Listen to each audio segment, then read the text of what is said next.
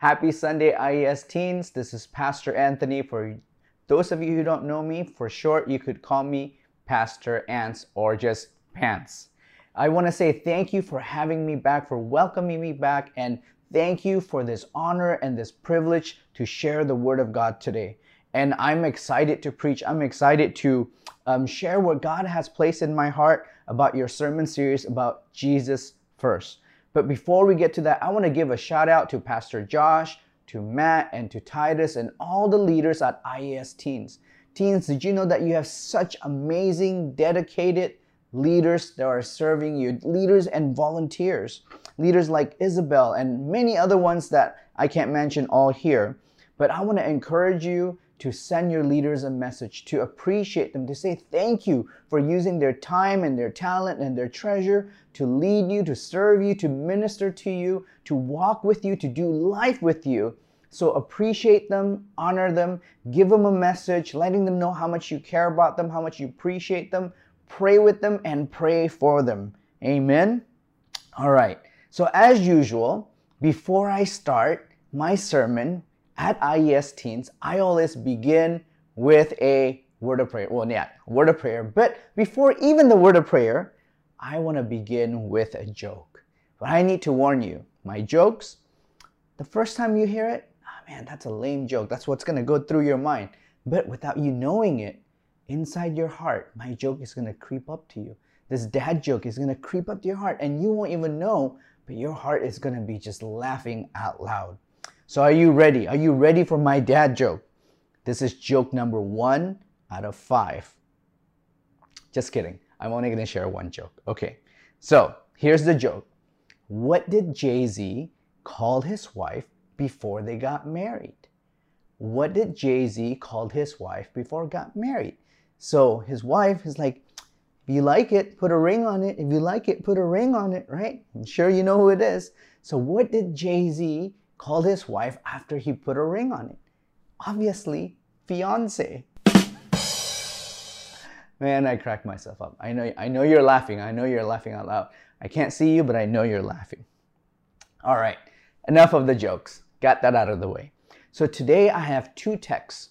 These two texts are going to be the basis of the sermon that I'm going to share today, part of your Jesus First sermon series. The two texts are Matthew 6:33 and the second one is 1 Timothy verse 4, um, chapter 4, verse 8. But before we get to it, let's pray. Father God, we come before you. Lord, I pray that you would bless the preaching of your word today. Holy Spirit, would you come and illuminate your word? Give us the ability to retain what we hear. Give us the ability to understand your message. Give us the ability to have courage to be doers of your word. Help us to concentrate. Help us to listen. Help us to hear your message today. And help me, Lord, to convey your heart, your message clearly. Guide my words. In Jesus' name I pray. Amen. All right, the first text is Matthew 6:33. I'm going to read the NIV. I'm going to use that as the foundation of where we're going to go. It says, "But first seek his kingdom but first seek his kingdom, God's kingdom, and his righteousness, and all these things will be given to you as well. Now, second, I'm going to read the Living Bible translation, Matthew 6:33. It says, "And he will give them to you if if you give him first place in your life and live as he wants you to do." Notice that says if you give Jesus, if you give him first place in your life and live as he wants you to. So to live, to give Jesus the first place um, in your life, it means that Jesus, that you're living this lifestyle of Jesus first. That's the Jesus first lifestyle, is giving Jesus the first place in your life and to do what he wants you to do. Um, to live Jesus first lifestyle, that means to learn to let Jesus win. That's right. If you want to live the uh, the lifestyle of having Jesus first in your life, you have to learn how to let Jesus win. You have to learn um, to let Jesus be first in every area of your life. You have to learn how to surrender to Jesus at all times in order for him to be first. Now, letting Jesus win in every area of your life is not easy because it's not natural. It's not natural for us to want to lose because everybody likes to win, right? Everybody wants to win and it feels good to win. So when we let Jesus win, it's gonna re- it's it's it's unnatural. It's gonna require us to have some kind of training. It's gonna require practice from us to let Jesus win, to let Jesus have first place. Maybe you're asking yourself right now, why should I allow Jesus to win? Well, I'll give you the answers. When we allow Jesus to win, we actually win. Allowing Jesus to win is always a win win win win situation for us. See, friends, take note of this. You will never lose in life when you sorry, you will never lose in life when you allow Jesus to win. Let me say that again. You will never lose, you never lose out in life if you allow Jesus to take first place in your life. Matthew 16, verse 25 to 26, it says, For whoever wants to save their life will lose it, but whoever loses their life for me will find it. What good will it be for someone to gain the whole world, yet forfeit their soul? Or what can anyone give in exchange for their soul? See, when we lose to Jesus, when we allow Jesus to win, we're the ones who are actually winning. So based on our text, based on Matthew 6:33, the Jesus first lifestyle means to first and foremost to prioritize above all else seeking his kingdom and his righteousness based on Matthew 6:33.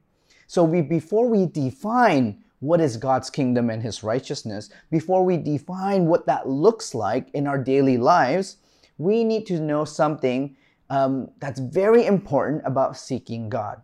And this is what we need to know about seeking God. I'm going to take you to Old Testament and New Testament. In Jeremiah chapter 29, verse 13, it says, And you will seek me and find me when you search for me with all your heart. Jeremiah saying, And when we search God, we will find him if we seek him diligently with our heart. Jesus says in Matthew chapter 7, says, Keep asking, Keep seeking, keep knocking. Ask, it will be given to you. Seek, you will find. And knock, it will be opened to you. And James, the brother of Jesus, in James chapter 4, verse 8 says, If we draw near to God, he draws near to us. See, friends, God wants to be found. So when you seek him, you will find him. If you seek him with all your heart, you will definitely find God. See, I play hide, and sometimes I play hide and go seek with my kids. But when I play hide and go seeks with them, I hide in plain sight so that they can find me. The goal is for my kids to find me. The goal is not for me to hide in a place where I can't be found. And that's the same with God. God wants to be found. Not only will you find him when you seek him, but he will reward you as well. Hebrews 11, verse 6. It says, He is a rewarder of those who diligently seek him. Hallelujah. When you seek him, you will be rewarded. Isn't that great? So this Jesus first lifestyle, it means to learn to seek the kingdom of God and his righteousness above all else. It's learning to let Jesus win and and when you do that, you will never lose out in life. When you allow Jesus to win, when you allow Jesus to take first place in your life, you will never lose out. And so are you are you following me so far? Okay. So the Jesus first lifestyle, it's seeking God's kingdom and God's righteousness, to seek that above all else. So the question is, what is God's kingdom? And what is his righteousness? Well, the ministry, the life and the ministry of Jesus was centered around this message of God's kingdom. Jesus went from city to city, town to town to proclaim, to declare that the kingdom of God is here. Jesus taught and he preached about the kingdom of God, about the life of the kingdom of God. And he performed miracles demonstrating the power and of the kingdom of God. Not only did he perform miracles, he cast the evil spirits to perform the power of the kingdom of God. Jesus also taught about kingdom living. In God's kingdom, Christ is the king. We bend the knee to Jesus. We let Jesus win. We bend the knee to Christ. Jesus taught everyone how to live within the rulership of God's kingdom. Jesus' teaching on the Sermon on the Mount is centered in the teaching about God's kingdom and his righteousness. His righteousness means right living, right living with God, right living with one another. And so putting Jesus first, it means not only do we bend to God's kingdom, but we bend the knee to God's rule. We bend the knee um, to living according to God's way, His righteousness, to have right relationship with God and to have right relationship with one another. That's what it means to live the Jesus first lifestyle. Um, so living this Jesus first lifestyle will require you to practice, will require you to have training. Because as I said, it's unnatural for us to allow others to win. It's not natural for us to allow Jesus to win. So allowing Jesus to be first, allowing Jesus to win will require practice and training, which brings me to our second text for today. 1 Timothy 4, verse 8. It says, Physical training is good. Physical training is good, but training for godliness is much better, promising benefits in this life, in this life now and the life to come. This is Paul writing to Timothy, his protege, his, um, his disciple, his spiritual son. So basically, what it's saying is that living the Jesus first lifestyle is to train in godliness. And training in godliness promises benefits, it promises rewards in this life and the life to come in eternity. So the question is, what is godliness? Well, simply put, Godliness is being like God. Godliness is being like Christ. Godliness is being conformed to the image of Christ. Godliness is prioritizing and integrating the kingdom of God, the rule of God, the kingship of Jesus, is to prioritize that, to integrate that into our life, and to integrate and prioritize His righteousness, right living in every area of our lives. So that's what um, godliness is is to prioritize to integrate the kingdom of god and the righteousness of god into every area of our lives. So what does that look like? What does godliness look like well it means um, godliness looks like this.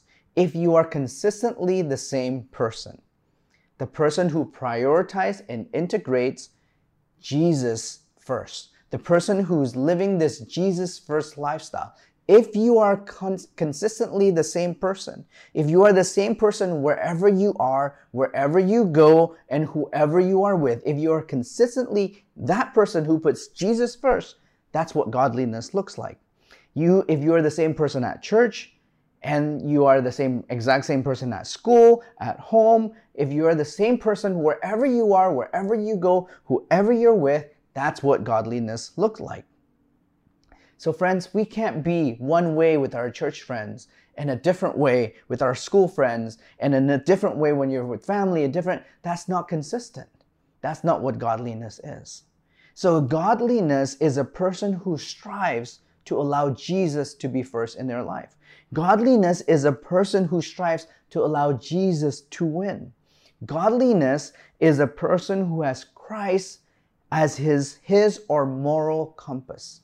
Let me say that again. Godliness is a person who has Christ as his or hers moral compass. Now that we have a better understanding, a better idea of this Jesus first lifestyle and an idea of what it means to, to, to be godly and how that's lived out, I want to talk about how to train for godliness.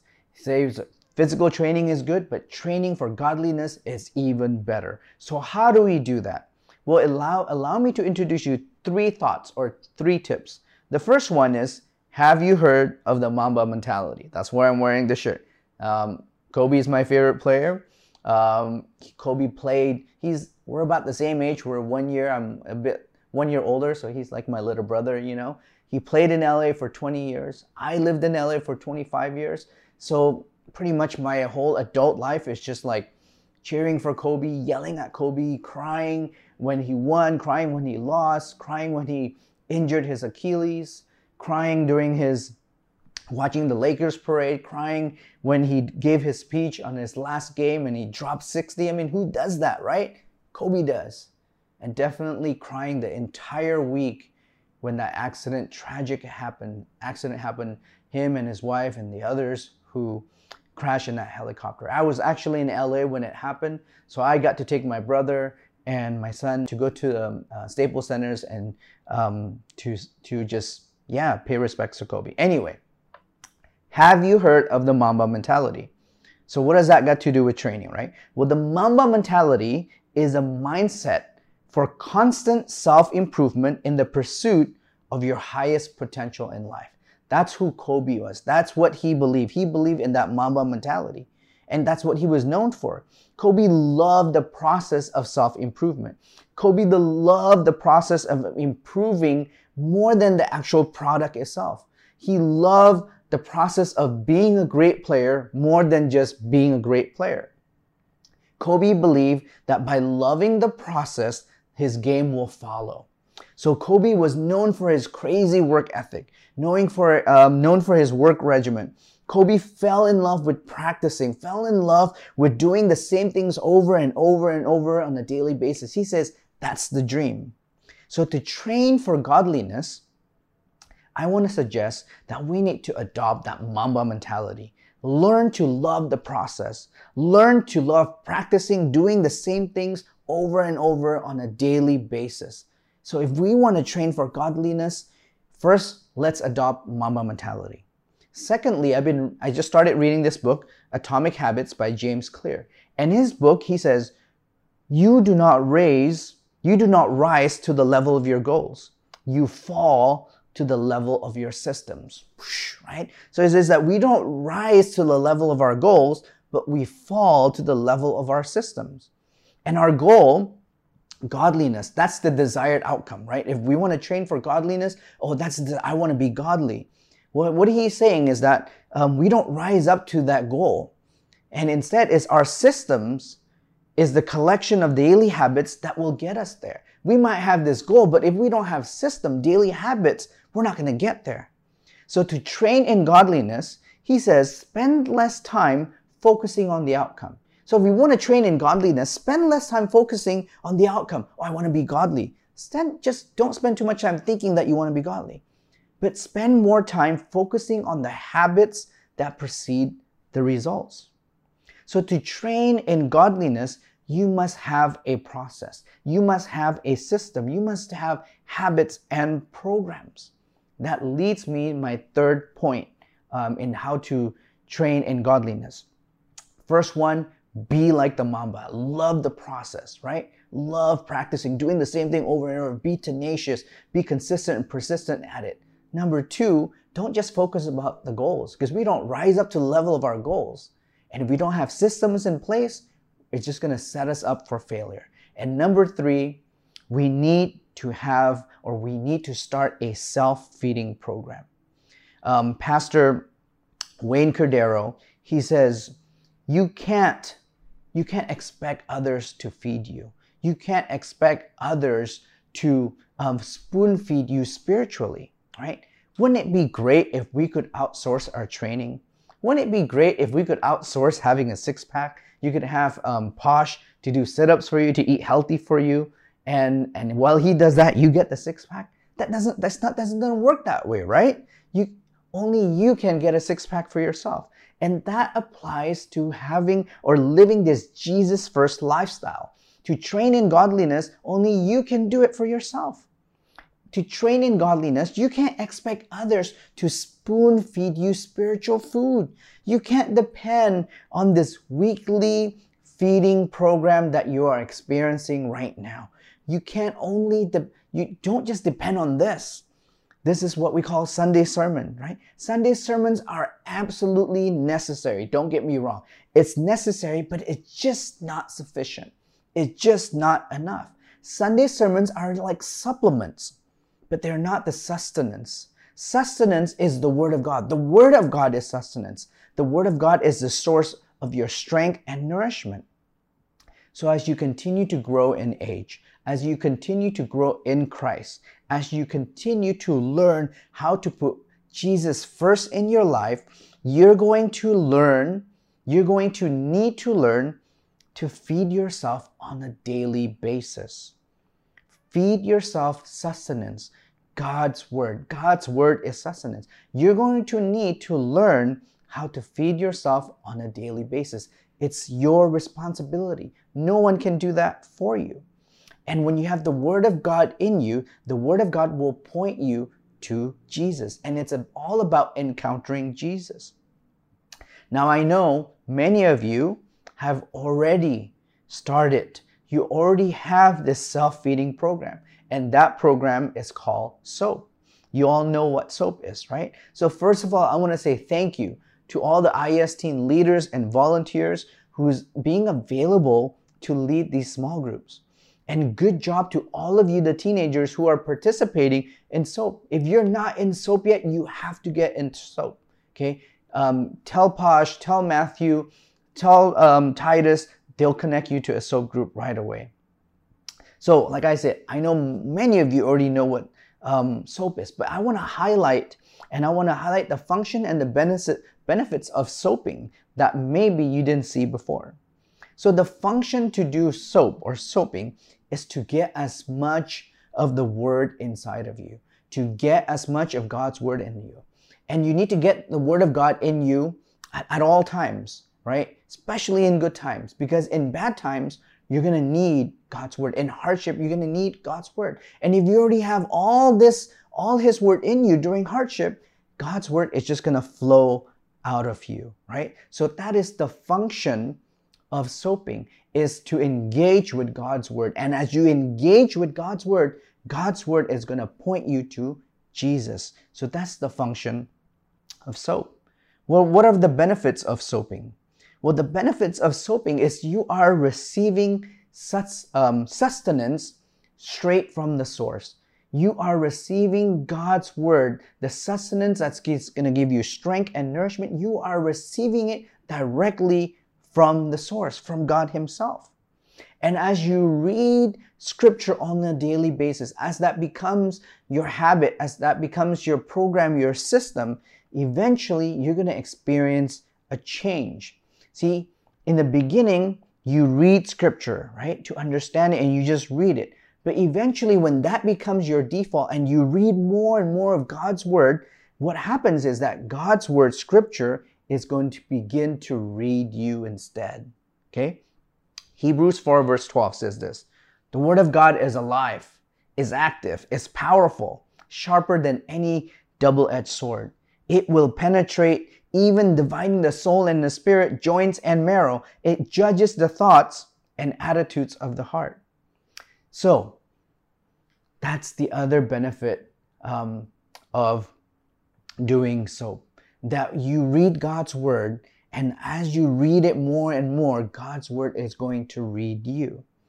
And the last benefit is to allow the Holy Spirit to be your mentor, to allow your the Holy Spirit to be your coach, to allow the Holy Spirit to guide you because you are receiving directly from him. See, the Holy Spirit plays uh, a big role in how we understand scripture and he helps us, he guides us to apply what we've learned. There's a theologian named Donald Bloesch. He says, Our goal is not merely to repeat scripture. See, our goal is not to merely just repeat it and read it, but is to apply scripture under the guidance of the Holy Spirit to a new situation. Doing theology is being taught by God, the source himself, and being formed by God and to fit instruments of his service. It involves an in-depth engagement with the word of God, animated by a zeal for the glory of God. Amen. Well, friends, let me recap what we've learned today, right? Jesus first. Jesus first is a lifestyle, right? Jesus first is a lifestyle, is learning how to allow Jesus to win in every area of your life. Is learning to bend the knee to Jesus' kingship in every area of your life. Is declaring, Lord, Jesus, you are Lord over my life. Is learning to seek, to seek first the kingdom of God and his righteousness, to have right living with God, with everyone else above all else. That is what it means to live as Jesus first, to have the Jesus first lifestyle. And living this Jesus first lifestyle, it requires training because it's hard. It doesn't come naturally. And it requires us to train for godliness, to have spiritual exercise. And in order for us to train well, we can learn from the Mamba himself. We need to adopt the Mamba mentality, to love the process of improving self, to doing the same thing over and over and over every single day. And we can learn from James Clear, from that book, Atomic Habits, that we're not going to rise to the level of our goals. If we just set ourselves, oh, I want to be godly, and we don't have a system, we don't have program, we're setting ourselves for failure. So instead of focusing on the result, you and I, we need to focus more on having this program of feeding ourselves on a daily basis. So, friends, I'm so encouraged um, by what all of you are doing. I hope the message has been helpful for you. I'm encouraged to know that you are being exposed to all these things and learning about Jesus first and having that as a lifestyle at such a young age. So, God bless you. And remember, you will never lose out in life by putting Jesus first. Amen. All right. So I want to close with the time of prayer. I want to give you an opportunity for those of you are listening. If you've never invited Jesus into your life, I want to give you that opportunity. Um, if you've never experienced the love of the Father just showering you, affirming you with His love, I want to give you that um, this opportunity. All you have to do, wherever you are, you just whisper in your heart or just say it you simply by saying, Lord Jesus, I want you to come into my life. Forgive me of my sins. In Jesus' name I pray. Amen. Now, if you've done that, you've begun the process of being born again. Now, if you made that decision, um, don't go after this. Join a pit stop. Tell your leader that you've made that decision, that they're going to be so excited for you and they're going to be ready to walk with you and to guide you through the next steps. Now, perhaps some of you, or many of you, you've invited Jesus into your life, but you haven't bent the knee. You've only bent the knee in the areas that you want to bend the knees, meaning that Jesus is not Lord over every area of your life. So I want to give you the opportunity today to declare that Jesus is King, that He is Lord. I want to give you the opportunity to bend the knee, to declare Him Lord over all of your life. Friends, it's time to let Jesus win. It's time to allow Jesus to be number one in your life. Now, if that's you, I want to pray for you. Let's pray. Father God, it is so hard to surrender to you. It is so hard to bend the knee to declare you Lord as over all of our lives. So I pray, Lord, that you give us the courage to do that. I pray, Lord, that you Teach us how to seek your kingdom and your righteousness above anything else in our lives. I pray, Father God, that you would teach us what it means to put Jesus first above all else, what it means to live the Jesus first lifestyle. Teach us, Lord, to surrender to your rulership. Give us the courage, give us the desire, renew our hearts so that we would want to do what pleases you. And Lord, teach us how to be persistent, how to be consistent in training for godliness. Would you send us people to help us train, to coach us, to mentor us? I pray all this in Jesus' name. Amen. Well, thank you again, IES Teens. It's been great spending time with you. Pastor Josh, thank you for having me. Happy Sunday, everyone, and God bless you.